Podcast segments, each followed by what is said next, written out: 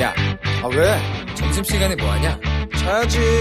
야, 그러지 말고 이거 한번 들어봐. 아, 뭔데?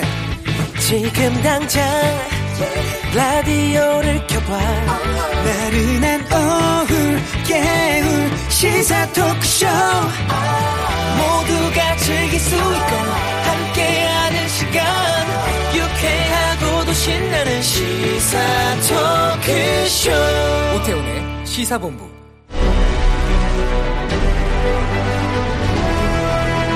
김철민의 본부 뉴스.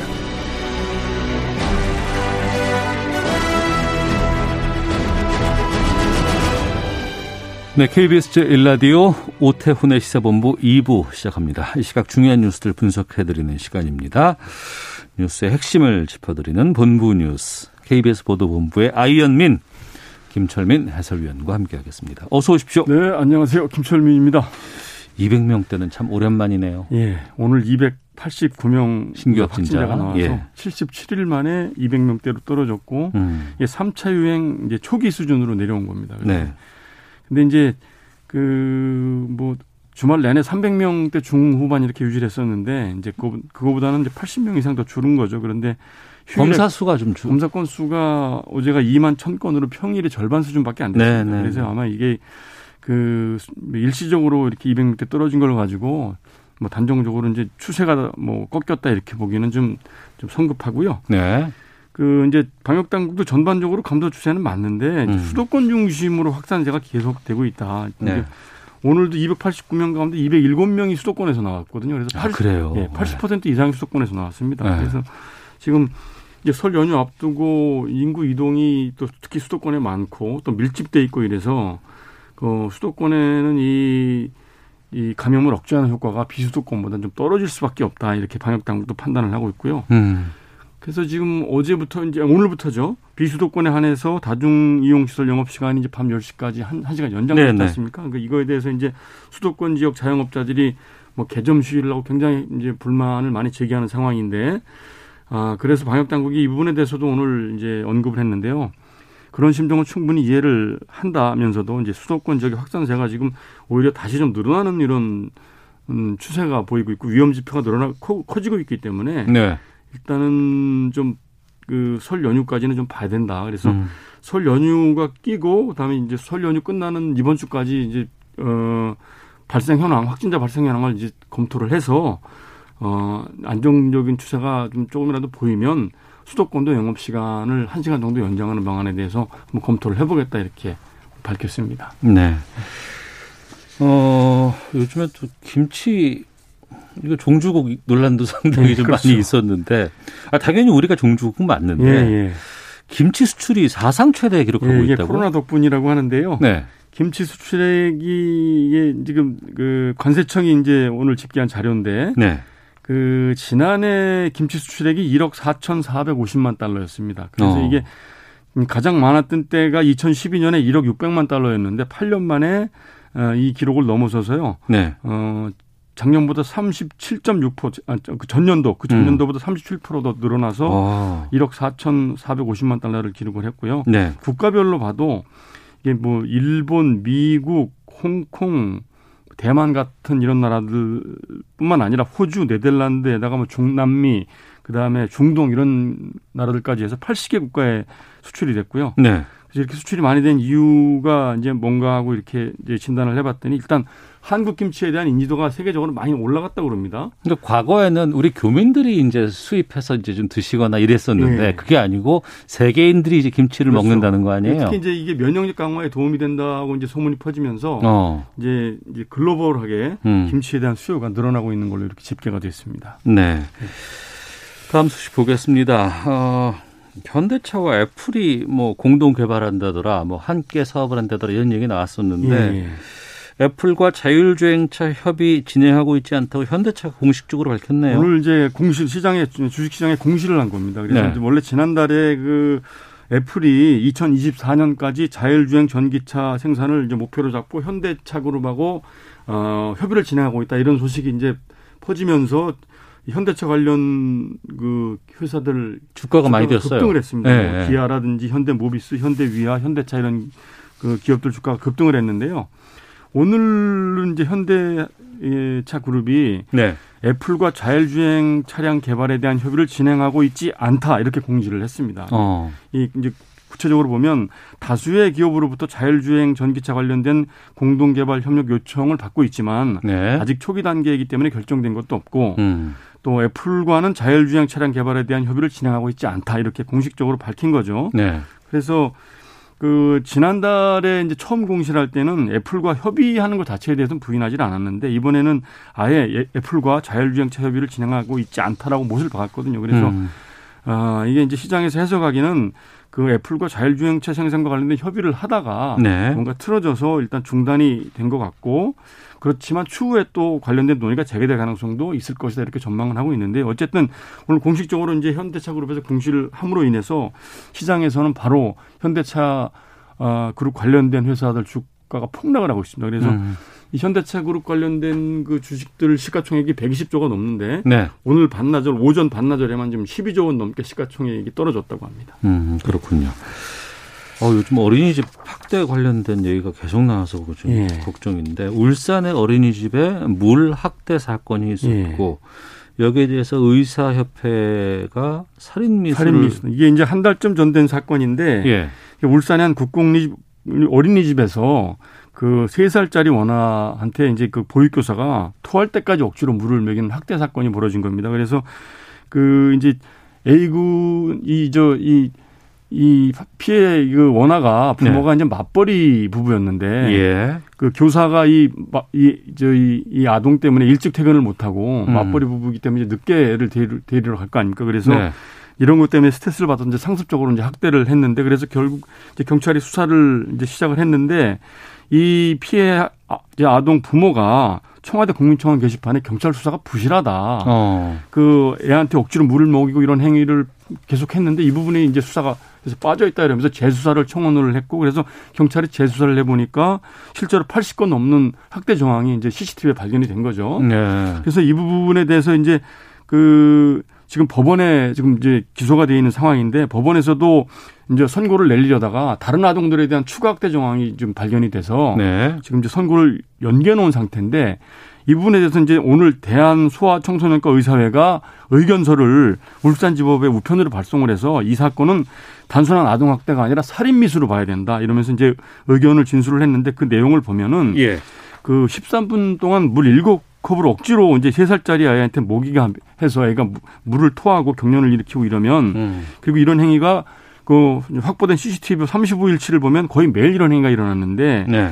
그 맹물을 단시간에 아이한테 많이 먹이면 나트륨 농도가 떨어져서 물이 뇌세포로 이동을 하고 음. 뇌가 부어서 경련을 일으키기 때문에 심화할 경우에 뇌가 손상을 받고 최악의 경우는 목숨을 잃을 수가 있다. 이러기 때문에 이거는 단순한 아동학대가 아니라 살인미수 법률을 적용을 해서 가장 무거운 형벌을 내려야 된다. 이렇게 의견을 어, 진술을 해서 울산지법에 이제 보낸 겁니다. 알겠습니다. 네. 하나만 짧게 보겠습니다. 네. 박근혜 전 대통령 서울구치소로 복귀한다고요? 예, 지금 그 코로나십구 확진자가 밀접 접촉해서 이제 서울 성모병원에 이제 격리 가서 진료받고 있었는데요. 근데 네. 다 진료를 마치고 내일 오후에 서울구치소로 복귀할 예정이라고 법무부가 밝혔습니다. 구체적인 그 퇴원 시간은 확인해주지 않았습니다. 알겠습니다. 네. 자, 케이비에스 보도본부의 김철민 해설위원과 함께했습니다. 고맙습니다. 네, 고맙습니다.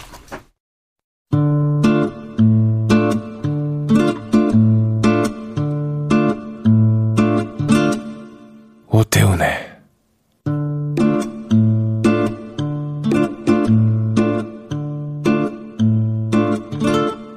시사본부. 네, 한 시 구 분 지나고 있습니다. 시사본부는 청취자분들의 참여 기다리고 있습니다. 샵 구칠삼공으로 의견 보내주시면 되고요. 짧은 문자 오십 원, 긴 문자 백 원, 어플리케이션 콩은 무료로 이용하실 수 있습니다. 팟캐스트와 콩, 케이비에스 홈페이지를 통해서 시사본부 다시 들으실 수 있고요. 유튜브를 통해서도 만나실 수 있습니다. 일라디오 아니면 시사본부 이렇게 검색해 보시면 영상으로도 확인 가능합니다. 자, 우리나라 둘러싼 치열한 외교 상황을 명쾌하게 정리하고 분석하는 시간입니다. 외교 전쟁, 외교부 전략기획관 지내셨습니다. 가톨릭대 국제학부의 마상윤 교수, 마 교수님 화상으로 연결해 보도록 하겠습니다. 유튜브를 통해서 지금 방송 보시는 분들은 화상으로 마상윤 교수의 모습 만나실 수 있습니다. 마 교수님 안녕하세요. 네, 안녕하십니까. 예. 지난주 목요일이었습니다. 문재인 대통령, 바이든 미국 대통령과 취임 후 첫 전화통화를 했습니다. 이게 뭐 십삼 일 만에 했다, 십사 일 만에 한다더라, 뭐 어디보다 뒤쳐졌다더라, 뭐 이런 보도도 상당히 많이 나왔었는데 이 순서가 이렇게 중요한 상황입니까? 어떻습니까? 네, 그 아무래도 이제 미국 대통령이 처음 취임을 하고 나면 네.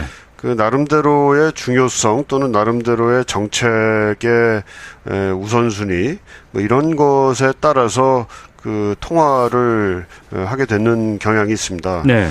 그래서 이번에도 보게 되면은요, 음. 그 이십일에 이제 취임식을 가진 다음에 제일 먼저 정상 통화를 한 게 바로 이제 이웃 국가인 캐나다고요. 네. 그 다음에 이제 멕시코, 음. 어, 이렇게 하고, 그 다음에 이제 미국과 뭐 흔히 에, 특수 관계에 있다라고 하는 이제 영국의 그 보리스 존슨 총리와 그 정상통화를 했습니다. 그 네. 뒤에 이제 프랑스, 독일, 이렇게 넘어갔고, 그 다음에 러시아하고 이제 뭐 러시아하고는 뭐 사이가 그렇게 아주 썩 좋지는 않습니다만, 그 중요한 현안이 있다고 생각을 했던 것 같고요. 음. 그러고 나서 이제 일월 이십칠일에 일본과 그 통화가 있었고요. 그러고 네. 나서 이제 이월 삼일에 아, 미국 시간입니다. 음. 이월 삼일에 우리 문재인 대통령하고 하고 그 뒤에 이제 호주 어, 총리와 어, 정상 통화를 가졌습니다. 네. 뭐 순서 차치하고 이제 어떤 논의가 통화 과정에서 이루어졌느냐 이게 또 중요할 것 같은데요. 지금 문재인 대통령이 에스엔에스를 통해서 직접 밝힌 내용을 보면 한미 동맹을 한 차원 업그레이드하기로 약속했다라는 것이었습니다. 이 표현에 어떤 의미가 담겨 있다고 보세요? 네, 그 업그레이드라는 표현이 이제 우리 청와대 대변인 브리핑을 통해서 이제 설명이 된 바에 따르면요, 뭐 업그레이드가 뭐다 이렇게 얘기한 건 아닙니다만, 네. 그 청와대 대변인 어, 브리핑 내용을 보게 되면 이제 한미가 어, 영내의 평화 번영 핵심 동맹임을 재확인하고 거기에 넘어서서 가치를 공유하는 책임 동맹으로서. 어, 민주주의, 인권 및 다자주의에 증진하는 포괄적 전략 동맹으로 발전시켜 나가겠다 이렇게 이제 설명이 돼 있습니다. 네. 바로 이것이 이제 아마 업그레이드 문재인 대통령이 그 에스엔에스에서 얘기하신 그 업그레이드의 내용이 아닌가 싶습니다. 네. 북한 문제 관련해서는 이렇게 나왔습니다. 양 정상은 조속히 포괄적 대북 전략을 마련할 필요성에 인식을 같이 했다. 그러니까 북한과 관련된 메시지는 어떤 또 뜻이 담겨 있다고 보세요? 어, 그 우리 정부는 아무래도 좀 북한과의 그 미국과 북한 간의 그 대화가 좀 조기에 네. 에, 빨리 시작되기를 이제 아무래도 바라는 것이고요. 그래서 음. 이천십팔년도에 상당히 이제 성공적으로 진행이 됐었던 그 한반도 평화 프로세스가 이제 다시 어떻게 보면 재개될 수 있는 어, 그런 기회기를 좀 만들고 싶어 하는 어, 의도가 좀 있습니다. 그런 차원에서 이제 가급적 조속히 예, 포괄적인 대북 전략을 함께 마련해 나가기로 했다라는데 이제 인식을 같이 했다라는 이제 표현이 들어갔고요. 네. 어, 그런데 이제 좀, 어, 얘기 지적이 되고 있는 것이 이제 백악관 이제 보도 자료가 나온 걸 보게 되면 네. 조속히 그 어, 대북 전략을 마련하겠다 이런 표현까지는 이제 나오지 않았고 어. 어, 한국과 미국이 예, 북한과 관련해서 긴밀히 이제 조율을 입장을 조율을 하겠다 이런 표현이 이제 나와 있습니다. 그렇게만 네. 나와 있어요. 그래서 조금 그 우리의 표현이 조금 더 구체적으로 우리 청와대에서 나온 표현이 조금 더 구체적으로 어, 대북 정책과 관련된 그 양측의 논의를 좀 어, 밝히고 있는 것이 돼 있고요. 아마도 이런 좀 차이가 나타나게 된 것은 물론 우리가 어, 한, 어, 북미 간의 대화가 네. 이제 조속히 시작, 시행되기를 이제 바라는 그런 희망도 이제 담겨 있겠고 또 다른 한편으로는 지금 어, 미국의 입장에서 보게 되면 새롭게 뒤늦게 행정부가 출범을 하고 나서 우선적으로는 그 주요 포스트에 대한 인선이 지금 진행이 되고 있는 중이고요. 네. 어, 상당히 많이들 지금 앉혀져 있었, 있습니다만 예를 들어서 대북 특사 같은 경우 국무부에서 어, 대북 특사 자리도 아직 그, 어, 아직 누가 됐는지 알려지지 않는 상태이고요. 음. 아무튼 그러한 그 인선 과정을 통하게 되면 거치게 되면 그 다음에는 정책 리뷰가 시작이 되게 됩니다. 기존의 그 대북 정책, 특히 이제 트럼프 행정부에 있었던 그 대북 정책에 대해서 좀 면밀하게 검토를 하고 그 과정에서 한국 또 여러 주변국 들과의 의견을 조율하는 시간을 아마 갖게 될 거고요. 그렇게 나면 그렇게 하고 나면 어, 이제 대북 정책을 이렇게 하겠다라는 이제 윤곽이 네. 좀 구체적으로 잡히게 될 텐데 그러한 그 윤곽이 잡히기 전까지는 미국으로서는 미국 새 행정부로서는 구체적인 그 정책의 그 방향을 얘기하는 것이 조금 조심스럽지 않았나 이렇게 생각이 됩니다. 네. 한미 정상이 통화를 하면서 뭐 남북미 문제라든가 뭐 한미 관계에 대해서 얘기하는 건 당연한 거고요. 근데 이번에 네. 보니까 이제 한일 관계 개선이라든가 한미일 관계에 대한 얘기가 나왔다고 지금 밝혀지고 있습니다. 이 한일 관계에 대한 언급이 나온 배경은 뭐라고 보십니까?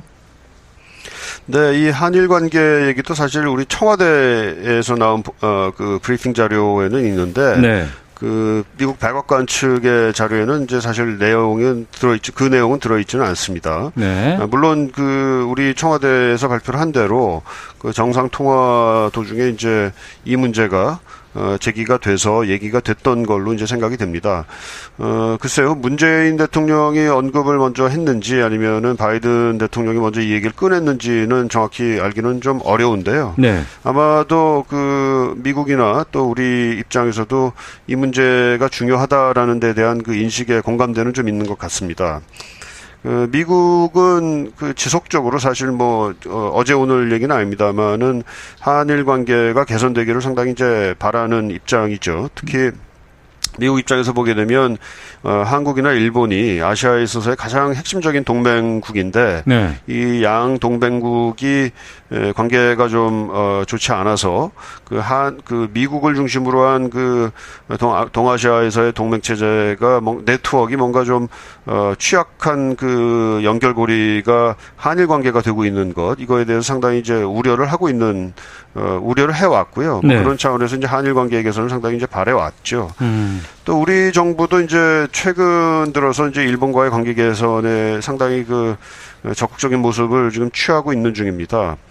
어, 특히 이제 어, 뭐 아마도 이러한 그 정책적인 노력이나 이제 그 관심을 표명하는 그 배경에는 우선적으로는 미국의 새 행정부가 그것을 어, 어떻게 보면 상당히 희망을 할 것이고 거기에 대해서 어, 요청이나 압력이 들어오기 전에 우리가 선제적으로 뭔가를 어, 저, 치고 나가야 되겠다 하는 그런 의도가 하나 있을 것 같고요. 또 네. 다른 하나는 그 북한과 관련된 한반도 평화 프로세스를 다시 이제 재개시키는 것과 관련해서 어, 이제, 올 칠월에 일본 동경에서 열리기로 돼 있는 올림픽을 다시 한번 평화의 올림픽으로 활용하고자 하는 그런 의도가 상당히 강하게 표출이 되고 있습니다. 뭐, 그걸 위해서라도 지금 일본과의 관계 개선이 상당히 좀 그 시급한 그런 국면이기도 하지요. 네, 알겠습니다. 자, 어, 가톨릭대 국제학부 마상윤 교수와 함께 외교전쟁 말씀 나누고 있는데요. 이천이십일 년 들어와서 지금 세계 곳곳에서 민주화를 향한 열망들 계속해서 커지고 있는 것 같습니다. 특히 이제 외신에 등장하는 인물 보면은 이제 미얀마 아웅산 수찌 국가고문 또 러시아 알렉세이 나발리 운동가 이제 이 두 이름이 자주 거론되고 있는데 먼저 미얀마부터 좀 여쭤보도록 하겠습니다. 지금 미얀마에서 민주화 외치는 시민 수천 명이 군부 쿠데타 관련해서 거리 시위 주말 내내 벌였다고 합니다. 이 쿠데타 이후에 최대 규모의 시위가 벌어졌다고요?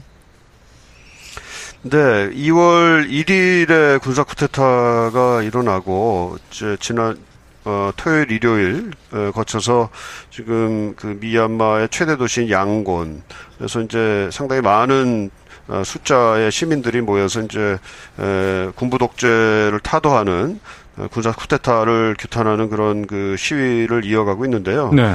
어, 수가, 그러니까 시위대의 규모가 정확하게 얼마인지는 조금 그 보도에 따라서 좀 다른 것 같습니다. 네. 어, 뭐 천 명 규모라는 데도 있고 삼천 명 정도 규모라는 데도 있고 어떤 보도에 따르면은 어, 만 명 이상의 그 규모가 되고 있다 이렇게 보도가 되고 있어서 정확하게 그 파악은 좀 어렵습니다만 아무튼 그 미얀마의 그 민주화가 된 이후에 어, 있어서는 이제 최대 규모의 시위가 지금 벌어지고 있다라는 것은 분명한 것 같습니다. 네. 아, 민주화 가 되기까지 현재까지 올 과정에서 미얀마가 상당히 많은 어, 진통 같은 것들을 겪어서 민주화를 이루어낸 것으로 알고 있습니다. 그럼에도 불구하고 군부가 다시 쿠데타로 권력을 장악할 수 있었던 배경 같은 게 좀 궁금하거든요. 네, 그 미얀마의 민주화가 이제 조금 그 가능성을 보이기 시작했던 것은 이천십일 년도입니다. 네. 그 어, 계속해서 이제 군부가 집권을 하고 있었는데요. 어, 예를 들어서 그 민주화를 요구했던 어떻게 보면 상징적인 인물이었던 아, 아웅산 수찌 여사가 그때까지 계속 그 가택연금 상태에 있었거든요. 네. 근데 이천십일 년도에 그 가택연금에서 해제가 되고 또 그러면서 정치활동이 재개가 됐습니다. 어, 그러고서 이천십오 년도에 선거를 통해서 그 아웅산 수찌 여사가 이끄는 민주주의 민족 동맹이 승리를 거치면 승리를 거두면서 민주화가 이루어진 거죠. 민주정부가 출범을 했던 거죠. 하지만 그 민주정부가 출범을 했음에도 불구하고 군부가 사실상의 실권을 놓지는 않고 있었습니다. 그래서 어떻게 보면 그 수치 여사가 이끄는 민주정부와 군부가 동거를 하고 있는 그런 상태였다라고 보시면 되겠습니다. 하지만 이천십 아, 작년도 십일월에 그 열렸던 그 총선에서 다시 그 수치 여사가 이끄는 어, 민주주의 민족 동맹이 네. 크게 승리를 거뒀습니다. 그러면서 아마도 어, 군부 입장에서는 자신들의 그 위치 또는 권력이 에, 또 다시 한번 그 위기에 처해 있다라는 그런 생각을 에, 가졌던 것 같고요. 그러면서 작년 그 선거에 대해서 이것이 뭐 부정선거였다. 라는 그런 그 불만을 제기를 해오고 있었던 상황이었습니다. 바로 이러한 그 어떻게 보면 군부 나름대로는 네. 어, 자신의 권력을 상실할 수 있다라는 그런 위기, 위기의식 속에서 쿠데타를 단행했던 걸로 분석이 되고 있습니다. 네. 미얀마인 스스로 이 위기를 극복할 수 있을 것인지 아니면 뭐 국제사회 도움들이 필요한지 여러 가지 좀 고민들이 좀 있을 것 같은데 전망은 지금 어떻게 보세요? 어, 상당히 좀 쉽지는 않아 보입니다. 그, 그 외부 세력, 특히 이제 서방 세력, 어,에서는 아무래도 이제 민주주의의 회복을 다시 한번, 어, 재고해야 된다라는 그 요청들이 많이 있습니다만, 네. 그 군부가, 미얀마 지금 쿠데타를 일으킨 군부가 어, 쉽게 물러날 것 같은 생각은 안 들고요. 아마도 관건은, 물론 이제 서방 또 국제사회의 경제 제재가 이어질 가능성이 상당히 높습, 높습니다만, 네. 관건은 역시 그 미얀마의 그 시민들이 얼마나 그, 어, 군부에 대해 저항하는 그런 운동을 어, 벌여나갈 수 있을 것인가, 그것이 아마 관건이 되지 않을까 싶습니다. 네. 러시아 쪽도 좀 여쭤보겠습니다. 알렉세이 나발리라고 러시아 반정부 저항운동 하던 사람이었는데, 비행기에서 독극물 중독으로 쓰러졌고 독일에서 치료를 받고 러시아 돌아갔는데 이번에 또 구속됐습니다. 올해 노벨 평화상 후보로 추천됐다고 하는데 러시아 상황은 어떻습니까? 예, 그 나발리 그 반체제 운동을 하는 정치인이죠. 이부 이 양반이 작년에 그 이제 소련 아 그러니까 러시아 정부가 어 그 독극물 암살을 시도했던 걸로 이제 모든 대체로 이제 추측이 되고 있는 상황에 이르렀고요. 네. 그래서 그 극적으로 독일에서 치료를 받고 어, 회생을 했습니다. 그러고서 일월 십칠일에 그 러시아로 이제 귀국을 했어요. 근데 귀국을 하면서 동시에 이제 체포가 됐고요.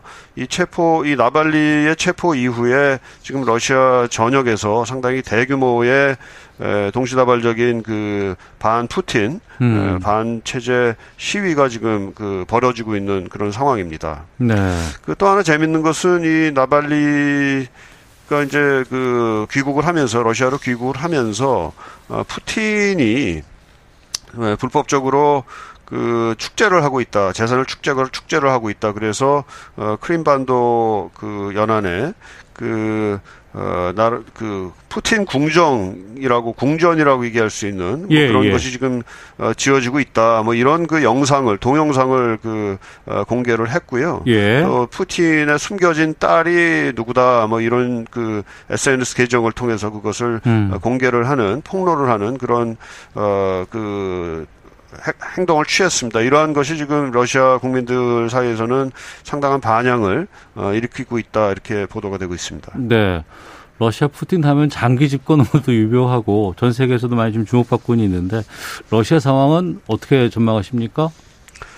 네, 지금 그 푸틴 대통령은 사실 그 종신 집권이 가능할 정도의 그 제도적인 기반을 지금 닦아놨습니다. 특히 작년 칠월에 국민 투표를 통해 가지고 그 헌법 개정을 했습니다. 네. 기존에는 그 헌법을 통해서 같은 사람이 두 번 이상 대통령직을 금지할 수 없게 이렇게 돼 있었는데 음. 그 조항을 어떻게 보면 푸틴에게는 적용할 수 없게끔 하도록 네. 그 백지화하는, 그래서 기존의 푸틴 대통령의 임기를 백지화하는 그런 특별 조항을 만들었거든요. 그래서 사실상 푸틴 대통령이 이천삼십육 년까지 그 이천삼십육 년이면 아마 푸틴 나이가 여든네 살이 된다고 그러는데요. 어어. 이때까지 아무 걱정 없이 이제 종신 집권에 가까운 그런 권력을 누릴 수 있게끔 이제 개헌을 해놨습니다. 그러니까 그 아무런 그 정치적인 그 저항이 없으면 음. 쭉 종신 집권을 하게 돼 있는데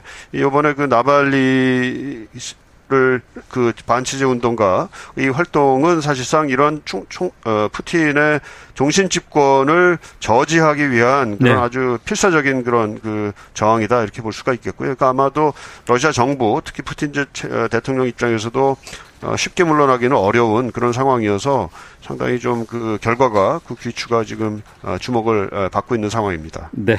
외교전쟁, 지금까지 가톨릭대 국제학부 마상윤 교수와 함께했습니다. 오늘 말씀 고맙습니다. 네, 감사합니다.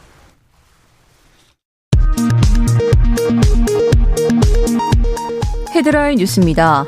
김명수 대법원장의 임성근 부산고법 부장판사 사표 반려가 적절했는지를 놓고 찬반 의견이 갈리면서 대법원 법원행정처가 관련 유규 검토에 착수해 의원 면직 제한 조항의 해석 범위를 검토 중입니다. 더불어민주당 이낙연 대표가 오늘 사 차 재난지원금에 대한 논의를 곧 시작하겠다며 당정 협의를 서두르겠다고 밝혔습니다. 코로나십구 영향으로 법원에서 진행되는 부동산 경매 건수는 줄고 있지만 낙찰률과 낙찰가율, 평균 응찰자는 일제히 증가했습니다. 수도권 아파트의 낙찰가율은 백칠 점 사 퍼센트로 역대 최고를 기록했습니다. 케이씨씨 정몽진 회장이 공정위에 기업 현황을 제출하면서 계열회사 열 곳과 친족 이십여 명을 누락한 혐의로 검찰에 고발됐습니다. 스위스에 이어 남아프리카 공화국이 변이 바이러스에 대한 예방 효과가 제한적이라는 평가를 받은 아스트라제네카 백신 사용을 보류하기로 했습니다. 지금까지 헤드라인 뉴스 정한나였습니다. 이어서 기상청의 송소진 씨 연결합니다. 미세먼지와 날씨 정보입니다. 찬바람이 불고 있어 춥지만 먼지가 모두 날아가 공기는 깨끗한 상태입니다. 오늘 전국의 미세먼지 농도가 종일 좋음 단계를 유지하겠습니다. 오늘 전국이 대체로 맑겠지만 울릉도 독도에는 밤까지 눈이 내리겠고요. 서울과 인천, 경기 서해안은 오후까지 강한 바람을 주의하셔야겠습니다. 한낮 기온은 서울 영도, 광주 삼도, 대구 사도 등으로 어제보다 오도에서 십도가량 낮겠고요. 내일 아침까지 추위가 이어질 전망입니다. 현재 서울의 기온은 영하 일 점 일 도입니다. 미세먼지와 날씨 정보였습니다. 이어서 이 시각 교통 상황을 케이비에스 교통정보센터 김민희 씨가 전해드립니다. 네, 오후 교통량이 서서히 늘고 있고요. 돌발 구간도 많습니다. 경부고속도로 부산 쪽으로 신갈분기점 부근 일 차로에서는 낙하물을 처리하고 있어서 죽전부터 속도 줄여 지나고요. 중부 내륙고속도로 창원 쪽으로 충주 일대로는 작업을 하고 있어서 부근 이 킬로미터 구간에서 정체입니다.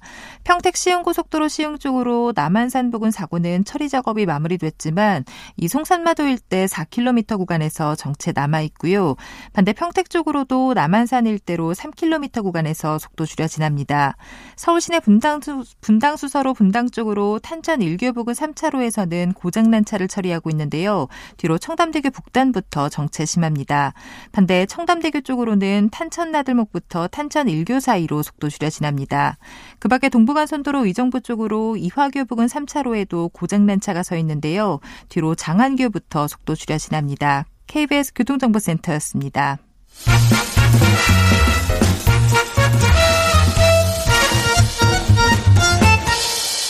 오태훈의 시사본부. 네, 월요일 주말 동안의 이슈를 정리하고 이번 주에 가장 눈여겨볼 소식들 살펴보는 시간입니다. 시사구말리.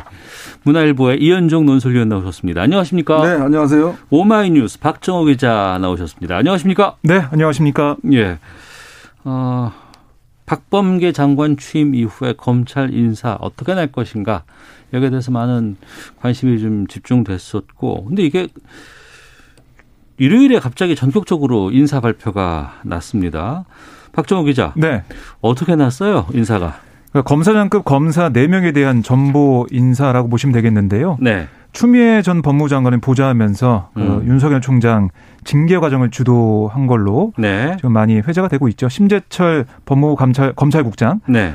이 서울 남부지검장으로 갔습니다. 네. 그러니까 여기 이제 라임자산 운영 전관계 로비 의혹 사건을 지휘하는 어, 그런 곳이고요. 네. 특히 뭐 서울 남부지검이 서울중앙지검에 이어서 뭐 어떻게 보면 이청이라고 불리면서 음. 국회를 관할한 핵심 검찰청이라서 눈길이 끄는 곳인데 네. 여기에 심재철 국장이 지검장으로 갔고요. 네.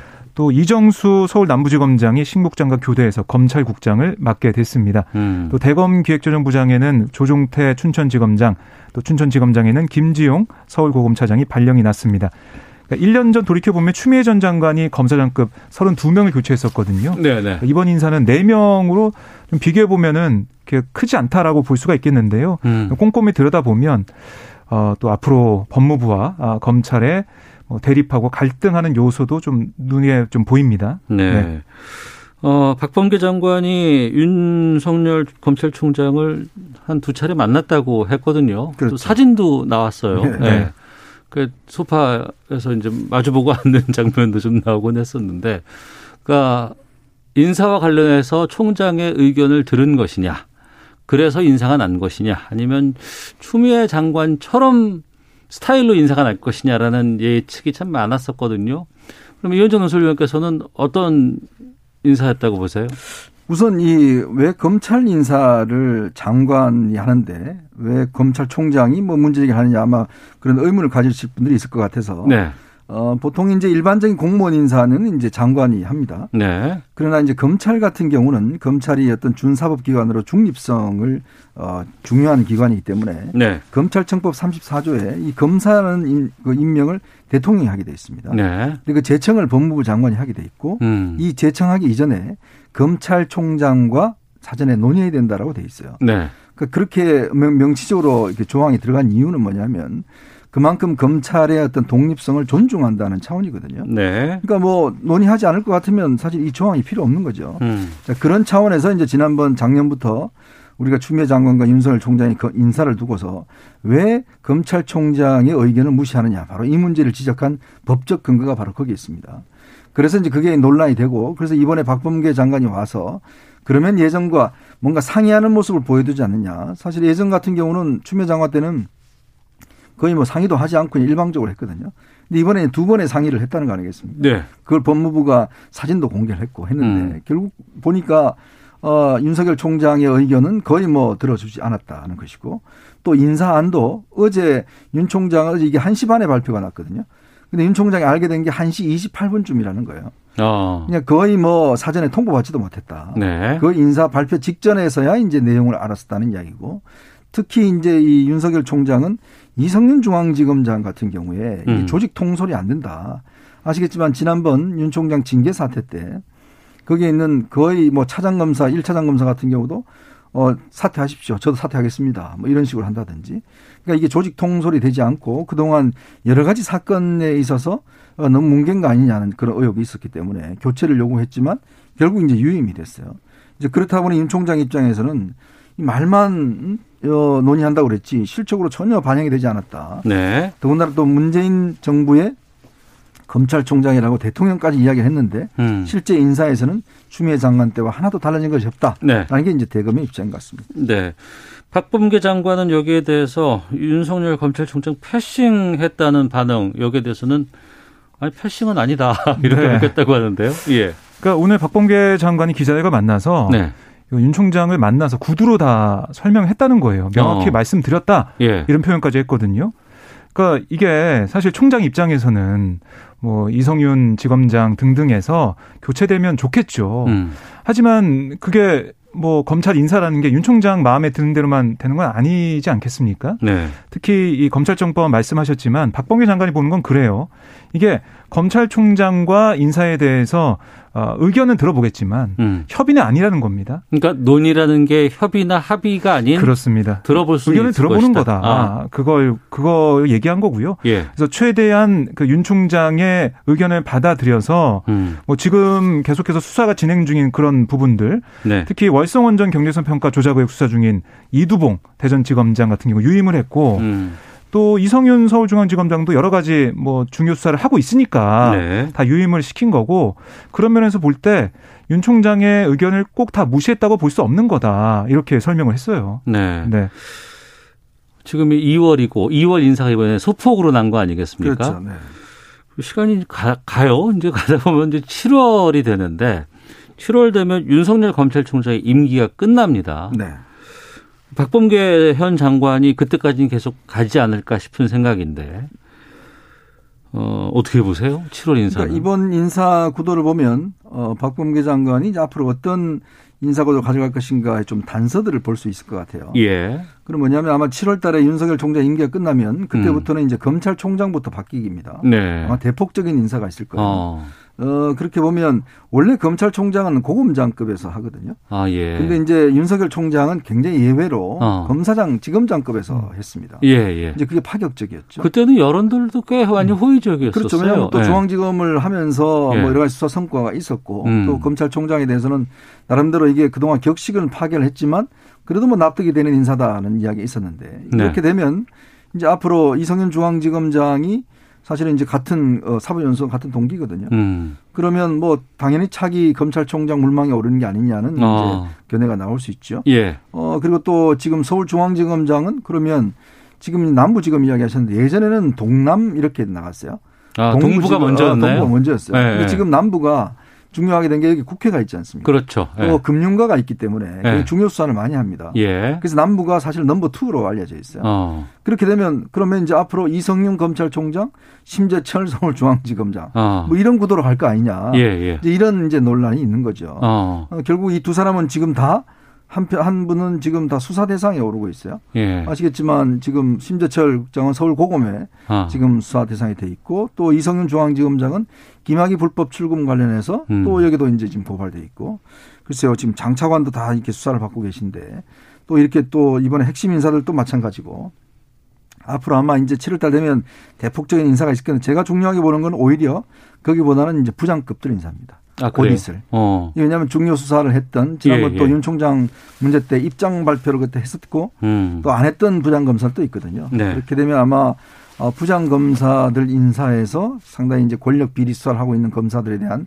인사가 어떻게 이루어질 것인가 이게 상당히 중요한 쟁점 같습니다. 그 말씀 듣다 보니까 그 어떤 기관이라든가 이런 공적인 그 역할을 하고 있는 곳에. 비춰봤을 때 검찰 인사만큼 이렇게 뉴스의 거리가 되고 관심거리가 되는 건 좀 없는 것 같아요. 어떻게 보세요? 네, 뭐 수사권, 기소권은 다 가지고 있으니까요. 관심이 음. 집중될 수밖에 없고요.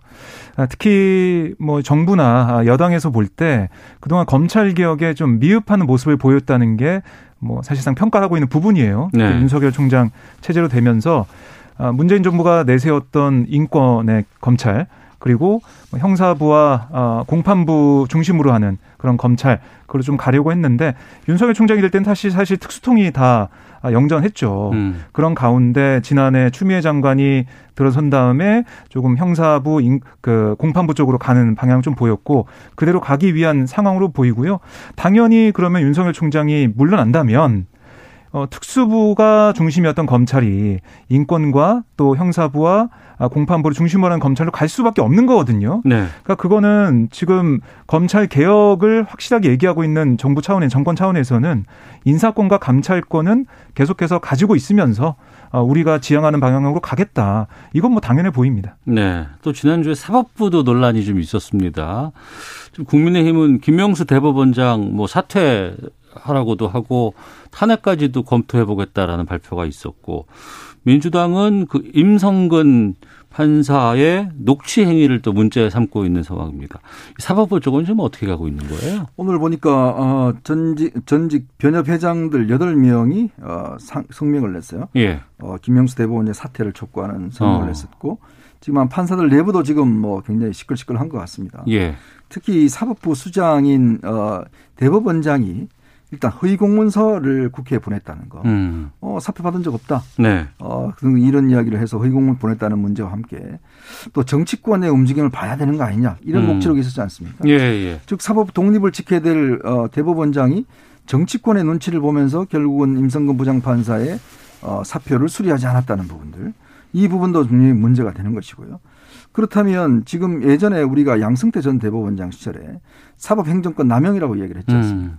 즉 정치권의 눈치를 보고 재판을 거래하고 등등 했다라는 이유로 지금 적폐청산해서 백여 명에 달하는 판사들이 다 검찰 조사를 받았습니다. 네네. 그러면 그 사건과 지금 이 김영수 대법원장이 정치권 눈치를 살펴봐서 이 탄핵을 뭐 사표를 해줄지 말지 해야 된다라는 것과 결국 같은 구조 아닌가. 어. 이제 그렇다면 이런 구조 속에서 과연 김명수 대법원장의 권위가 살겠는가 하는 것이죠. 네. 근데 이제 야당은 야당대로 고민이 있을 거예요. 왜냐하면 삼 년 칠 개월 된 지금 대법원장이 사퇴를 하면 음. 또 새로운 임기 육 년에 또 대법원장이 또 나오지 않습니까? 네, 네. 그럼 또 이게 문재인 대통령 임명할 텐데 어. 그러면 차라리 그냥 삼 년 칠 개월 했는 거 보고 그냥 그만두는 가는 게 오히려 낫지. 예. 괜히 뭐 피하려다가 뭐 당한다고. 음. 근데 그런 식의 지금 이 딜레마에 빠져 있어요. 네. 이제 그런 것이고 지금 이제 어, 나름대로 이제 민주당 쪽에서는 이 녹취록 문제를 자꾸 이제 거론하는데 물론 뭐 녹취록 한 거에 부적절하죠. 어. 그렇지만 이게 불법은 아닙니다. 네. 당사자가 공개를 한 게 불법은 아니고 이게 이제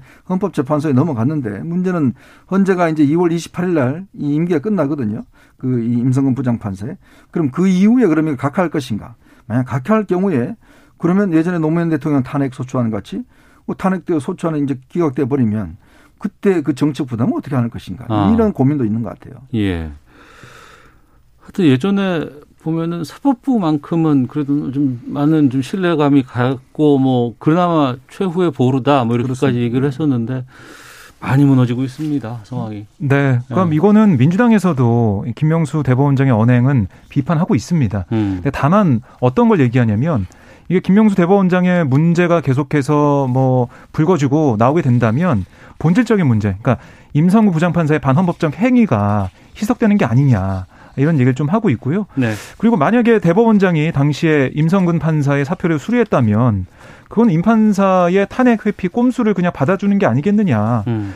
오히려 어, 여기서 탄핵을 아, 탄핵 소추안이 이제 아, 추진이 되니까 거기에 대해서 아니 책임질 게 있으면 책임져 이렇게 말하는 게 맞지 않았겠냐. 물론 얘기를 하면서 여러 가지 부적절한 얘기는 있었지만 이게 결과론적으로는 그때 만약에 사표 수리했다면 어떻게 됐겠느냐 이런 얘기도 하고 있습니다. 네, 자 시사구말리 아, 이현종 문화일본논설위원 오마이뉴스 박정호 기자와 함께 말씀 나누고 있는데요. 다음 주제 또 짚어보겠습니다. 민주당의 이낙연 대표가 이번 이월 임시국회 내 언론개혁 입법 처리하겠다 이렇게 발표를 했습니다. 먼저 박정호 기자. 네. 이 민주당이 하겠다는 언론개혁 입법안 어떤 내용 담고 있어요? 네, 민주당 내 노웅래 최고위원이 이끄는 미디어 언론 상생 티에프가 있습니다. 네. 거기서 이제 인터넷상 가짜 뉴스에 대한 징벌적 손해배상제 음. 이걸 포함해서 뭐 정보통신망법, 언론중재법, 형법 개정안을 만들어서 네. 최고위에 보고를 했고 거기에 대해 뭐 이낙연 대표가 이월 임시국회 때 처리하겠다 이렇게 얘기한 거거든요. 네. 그러니까 정보통신망법 개정안을 보면 인터넷에서 고의성이 있는 거짓 불법 정보로 명예훼손 같은 피해를 본 경우에 손해액의 세 배까지 징벌적 배상을 청구할 수 있도록 하는 내용을 담고 있어요. 음. 아마 이 부분에 좀 많은 관심이 좀 모아지고 있는 것 같고요. 그리고 포털사이트에 게재된 언론 보도로 피해가 발생하면 언론중재위를 통해서 열람 차단 조치, 그러니까 블라인드 조치를 청구할 수 있도록 하는 내용도 담겨 있습니다. 네, 그러니까 기존의 전통 언론 기관이 있을 것이고 거기 외에도 지금 뭐 유튜브라든가 뭐 이런 일 인 미디어까지도 지금 포괄을 해서 이 법제를 만들겠다는 그런 취지인가요? 그렇습니다. 지금 일단 윤영찬 의원이 발의한 법에 따르면 이 징벌적 손해배상이 이제 언론은 빠지고 유튜브 등 일 인 미디어에만 해당한다라고 돼 있어요. 일 인 미디어만 해당한다. 네, 그렇습니다. 아. 그러니까 이게 이제 그동안 뭐 유튜브 등 일 인 미디어에 대한 이제 여러 가지 뭐 이 허위 사실이라든지 이런 예. 피해가 크다 보니까 아. 이런 부분들은 이제 정보통신망법에 따라서 이제 하자는 것이고 또 별도로 지금 이번에 민주당이 공짜 추진한 건 아닙니다만은 다른 의원들이 지금 언론에 대한 또 징벌적 손해배상을 청구한 게 있고 또 음. 법무부가 냈는 법안에 상법에 딱 보면 거기에 언론사가 포함되는 안도 있습니다. 그러니까 네. 이 문제는 다양한 이익뿐만 아니라 다양하게 지금 돼 있어요. 그래서 음. 이건 아직 뭐 민주당이 공짜 추진할지 말지는 좀 더 지켜봐야 되겠는데 문제는 이제 이런 등등의 법 자체가 과연 이제 지금 언론의 자유라든지 표현의 네. 자유를 제어하는 게 아니냐는 이제 그런 비판이 있는 거죠. 음. 우리가 미국 수정헌법 일 조가 표현의 자유입니다. 네. 그만큼 이 어떤 표현의 자유 공간이라는 것은 민주주의의 가장 중요한 거 아니겠습니까? 음. 자, 그런데 문제는 그렇다면 이 가짜뉴스, 허위뉴스, 이런 왜곡된 뉴스 이걸 도대체 어떤 기준으로 판단할 거냐의 문제예요. 네. 자, 그럼 예를 들어서 알릴레오 방송을 통해서 유시민 노무현재단 이사장이 내 계좌를 검찰이 살펴봤다. 음. 일 년 동안 계속적으로 반복적으로 이야기를 했죠. 그런데 그다음에 일 년 딱 지났는데 검찰에서 한 적이 없다라고 하니까 아, 자, 죄송합니다. 잘못했습니다. 이야기를 했지 않습니까? 자, 그런 부분에 대해서 그럼 이게 그러면 가짜뉴스냐. 어. 이걸 어떻게 처벌할 거냐. 예. 바로 이런 문제를 하나 예를 들면 그러면 지금 민주당이 제시한 법으로 따지면 징벌적 손해배상이 가능한 거죠. 음. 근데 또 한편으로 보면 아니 나는 내가 그런 어떤 어느 정도의 근거를 가지고 의혹을 제기한 거다. 네. 이렇게 이야기를 할 수가 있는 거거든요. 음. 그러면 이거는 어떤 면에서 보면 이 판단하는 기준이 도대체 뭐냐. 네. 그러면 검찰의 수사가 돼야 되냐 재판이 돼야 되냐. 그러면 일 인 미디어 가진 사람이 재판까지 가게 되면 음. 사실은 많은 변호사 비용 등등 할 수가 없는 거거든요. 그럼 이런 거를 이 공론이라는 시장 속에서 자연스럽게 판단하게끔 만들 것인지 네. 아니면 이런 법으로 할 경우에 일 인 미디어가 엄청나게 위축될 수가 있다. 이런 우려가 솔직히 있는 겁니다. 네. 또 한편으로 본다 그러면 우리나라 네. 언론 자유지수는 상당히 많이 상, 향상되고는 있지만 언론 신뢰도라는 부분은 상당히 좀 떨어지는 것도 좀 사실이고 네. 그런데 이걸 법으로 이거를 만드는 게 어떨까라는 좀 걱정도 좀 들거든요. 앞서 말씀해 주신 것처럼 이 표현의 자유라든가 이 언론 자유라는 거 부분들이 또 상충될 수도 있을 것 같기도 하고요. 그러니까 언론에 대한 비판이 많긴 하지만 그래도 어. 언론이라는 것은 데스킹 뭐 그런 작업이 있거든요. 네. 몇 단계 거칩니다. 음. 그래서 이런 경우에는 여러 가지 뭐 문제점이 있다고는 하지만 그래도 관리가 좀 되고 있다라고 생각할 수도 있는 거고 지금 가장 시급한 것은 현재 변화된 미디어의 상황에 따라서 에스엔에스나 유튜브 같은데 네. 무차별적으로 퍼지고 있는 정보가 문제라는 거예요. 윤영찬 의원, 예, 예. 윤영찬 의원들 포함해서 민주당의 티에프 얘기는 뭐냐면, 음. 그러니까 그런 것들은 아예 통제가 안 된다는 거죠. 네. 하지만 오히려 기존의 레거시 미디어의 그런 방송 뉴스보다 요즘 어, 영향력들이 더 세졌어요. 예, 특히 예. 어르신들 같은 경우도 유튜브나 이런 것들은 정말 많이 보시고 잘 보십니다. 음. 근데 거기 보면은. 어, 매몰되거나 거기서 만약에 가짜뉴스가 나오게 된다면 네. 뭐 지난번 어, 광주 오일팔 문제 같은 것들 이런 것들이 잘못 가짜뉴스가 퍼지게 된다면 허위 조작 정보가 되게 된다면 음. 이 해악은 정말 크거든요. 예. 이 차원에서 고민을 하게 되는 거고요. 물론 가짜뉴스에 어, 어떻게 어, 잣대를 세워서 그걸 재단할 것인가 이 문제가 있지만 뭐 첫 번째로는 법원에서 판단하게 되겠죠. 하지만 그건 어떻게 나갈지는 좀 더 다듬어야 될 부분이고요. 음. 하지만 이거는 사람들은 경각심을 주 줄 수 있다는 거죠. 네. 아, 이거는 에스엔에스니까 유튜브니까 괜찮아. 아, 뭐 음. 이거는 사람들 클릭 많이 하면 되지. 이렇게 못하겠다는 그런 의미가 담겨 있다고 봅니다. 네. 지금은 발의 단계라고는 합니다만 지금 민주당이 워낙에 지금 거대 의석수를 갖고 있기 때문에 당대표가 이걸 이월을 임시국회 때 처리하겠다 그러면 정말 처리될 수 있는 거 아닌가 싶기도 하거든요. 그렇죠. 어떻게 전망하십니까? 어, 이거 뭐 여당이 마음만 먹으면 다 통과시킬 수 있고 예. 또 이낙연 대표 입장에서는 본인의 지금 성과로 어. 삼월달 되면 이제 그만둬야 되잖아요. 예, 예. 그러면 본인이 지지층들한테 자, 나 저 이런 거 이뤄냈습니다. 아. 나는 성과로 지금 아마 하는 것 같은데 사실 참 저는 뭐 제가 언론이라서 뭐 그런지 모르겠지만 이번에 법안을 다 추진한 분들이 다 언론인들이에요. 음. 어, 뭐 동아일보 출신들, 네. 뭐 다 이제 엠비씨 출신들, 언론인들이 지금 의원들이 추진하고 아, 있는 것 같은데. 아, 그러네요. 예, 예. 하는 분들이. 근데 이제 저도 뭐 이거 소송도 많이 당해보고 또 저도 뭐 직접적으로 이제 해보고 하지만 사실 이게 언론이라는 게 어떤 우리가 의혹을 보도를 할 때 지금은 사실은 검찰의 공소장 공개도 하지 않습니다. 음. 다 재판가야 또 할 수가 있어요. 예. 그러면 과연 우리가 지금 같은 상황에서 권력 감시라는 걸 어떻게 할 것이냐. 음. 저는 정말 솔직히 이제 앞으로 언론계에서 권력 감시를 하려면 정말 자기 재산 다 걸고 해야 될 수밖에 없어요. 네. 이게 통, 뭐 문제는 이제 물론 지금은 뭐 일 인 미디어라고 하지만 저는 아마 이게 이렇게 되면 실제로 굉장한 위축이 올 겁니다. 그렇게 되면 우리가 의혹이란 게 처음에 작은 단서에부터 시작하거든요. 음. 그동안 제가 경험했던 많은 사건들이 보면 옛날에 박정철 고문 사건이라든지 이런 게 어떻게 올려 나왔습니까? 그 검사의 말 한마디 뭐 서울대생 뭐 하나 어떻게 됐다고 그러대 이거 가지고 추적을 해서 결국 된 거예요. 예. 그러면 그런 사실들을 초기부터 그냥 안 누를 경우에 뭐 이게 가짜뉴스다 할 경우에 앞으로도 그런 일이 있을 수 있으니까 그럼 이런 어떤 그 공론의 위축은 어떻게 담보할 것인가 저는 음. 그런 부분도 고민을 해야지 단순히 그냥 많은 돈을 가지고 뭐 징벌적 배상을 때린다고만 해서 이걸 어떤 이 가짜뉴스가 없어질 것인가? 저는 그건 굉장히 단순한 발상이라고 봅니다. 음, 알겠습니다. 이 발의한 의원들 좀 연결해서 좀 구체적으로 어떤 입장인지 좀 들어보도록 하겠습니다. 자, 하나만 더 보죠. 지금 사 차 재난지원금 둘러싸고 이낙연 대표와 이재명 경기도지사 간의 설전이 계속되고 있다고 해서 이 부분 좀 짚고 마치도록 하겠습니다. 어, 이현종 논설위원님. 네. 이재명 지사가 이낙연 대표를 겨냥해서 사대적인 열패 의식을 버려야 한다. 이런 글을 네. 에스엔에스에 올렸다고 하고 비티에스와 영화배우 윤여정 씨가 소환됐다고요? 아우, 아주 세게 이야기를 하더라고요. 네.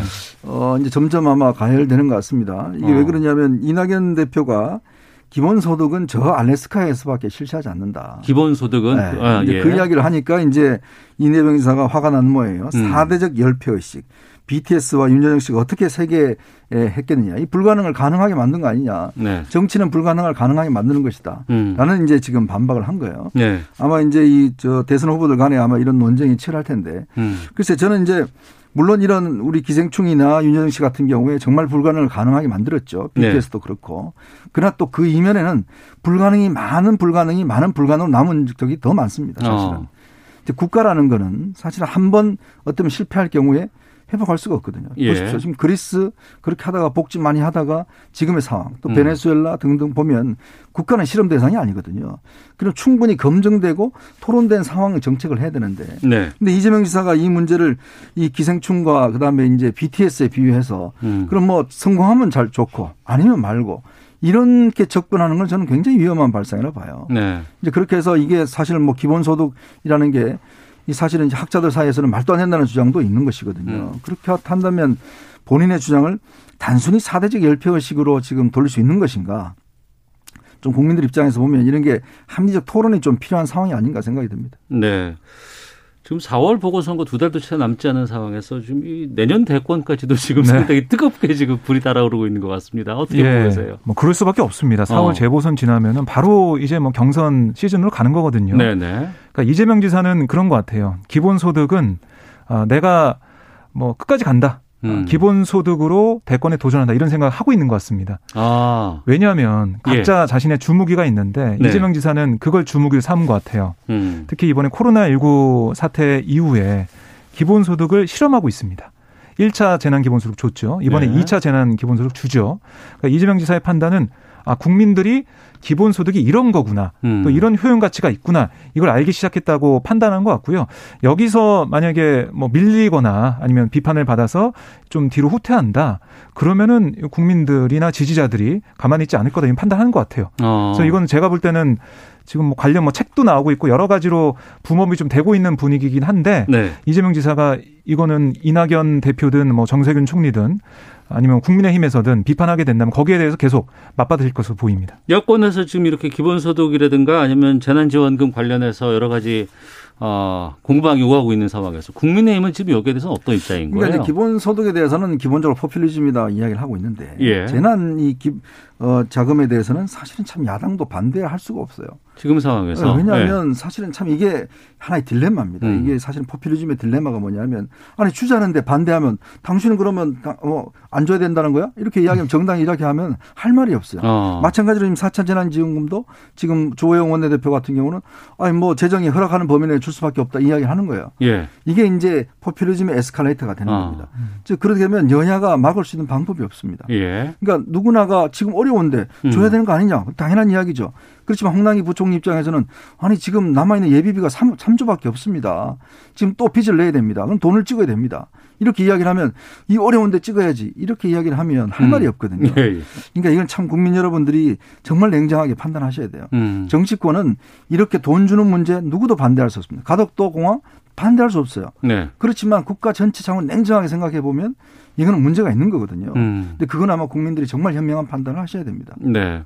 지금 뭐 사월 선거 이전에 뭐 지급하겠다 뭐 이런 지금 계획들이 좀 돌고 있더라고요. 네. 오늘 이낙연 대표도 최고위원 회의에서 본격적으로 논의하겠다라고 얘기했거든요. 어. 조금 더 늦어지면은 여기에 대한 뭐 반발이나 예. 아, 기대감이 많이 사라지면서 실망으로 바뀌지 않을까라는 생각을 하는 것 같고요. 어. 추경에 대해서도 당정이 또 본격적으로 논의할 것으로 보입니다. 네. 이낙연 대표가 언제까지 지금 그 당대표직을? 삼월 구일까지입니다. 삼월 구일이죠. 네. 삼월 구일입니다. 내년 대선 삼 구니까 딱 어. 일 년 전에 그만둬야 되죠. 알겠습니다. 그때까지는 뭐 발표가 나오겠네요. 네. 그럴 것으로 보입니다. 예. 네. 자, 시사구말리 여기서 마치도록 하겠습니다. 지금까지 문화일보의 이현종 논설위원 또 오마이뉴스 박정호 기자 두 분과 함께했습니다. 두 분 오늘 말씀 고맙습니다. 네, 고맙습니다. 고맙습니다. 예, 케이비에스 제일 라디오 오태훈의 시사본부 오늘 순서는 여기서 마치도록 하겠습니다. 내일 오후 열두 시 이십 분에 다시 인사드리도록 하겠습니다. 내일 뵙겠습니다. 안녕히 계십시오.